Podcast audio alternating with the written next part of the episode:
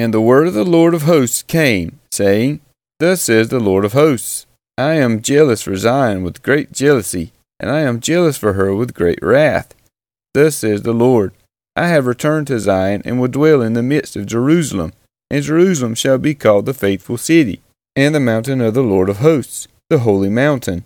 Thus says the Lord of hosts, Old men and old women shall again sit in the streets of Jerusalem, each with staff in hand, because of great age. And the streets of the city shall be full of boys and girls playing in the streets. Thus says the Lord of hosts, If it is marvelous in the sight of the remnant of this people in those days, should it also be marvelous in my sight, declares the Lord of hosts? Thus says the Lord of hosts, Behold, I will save my people from the east country and from the west country, and I will bring them to dwell in the midst of Jerusalem, and they shall be my people, and I will be their God, in faithfulness and in righteousness. Thus says the Lord of hosts Let your hands be strong, you who in these days have been hearing these words from the mouth of the prophets, who were present on the day that the foundation of the house of the Lord of hosts was laid, that the temple might be built. For before those days there was no wage for man or any wage for beasts, neither was there any safety from the foe for him who went out or came in. For I set every man against his neighbor.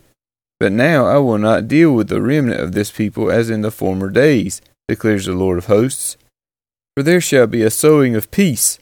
The vine shall give its fruit, and the ground shall give its produce, and the heavens shall give their dew.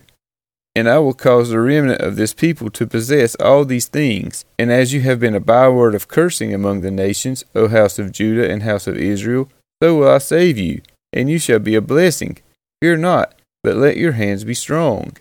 For thus says the Lord of hosts, As I purposed to bring disaster to you when your fathers provoked me to wrath, and I did not relent, says the Lord of hosts, so again have I purposed in these days to bring good to Jerusalem and to the house of Judah. Fear not.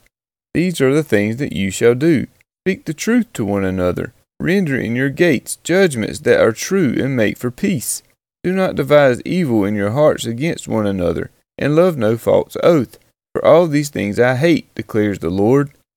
And the word of the Lord of hosts came to me, saying, Thus says the Lord of hosts, The fast of the fourth month, and the fast of the fifth, and the fast of the seventh, and the fast of the tenth, shall be to the house of Judah seasons of joy and gladness and cheerful feasts.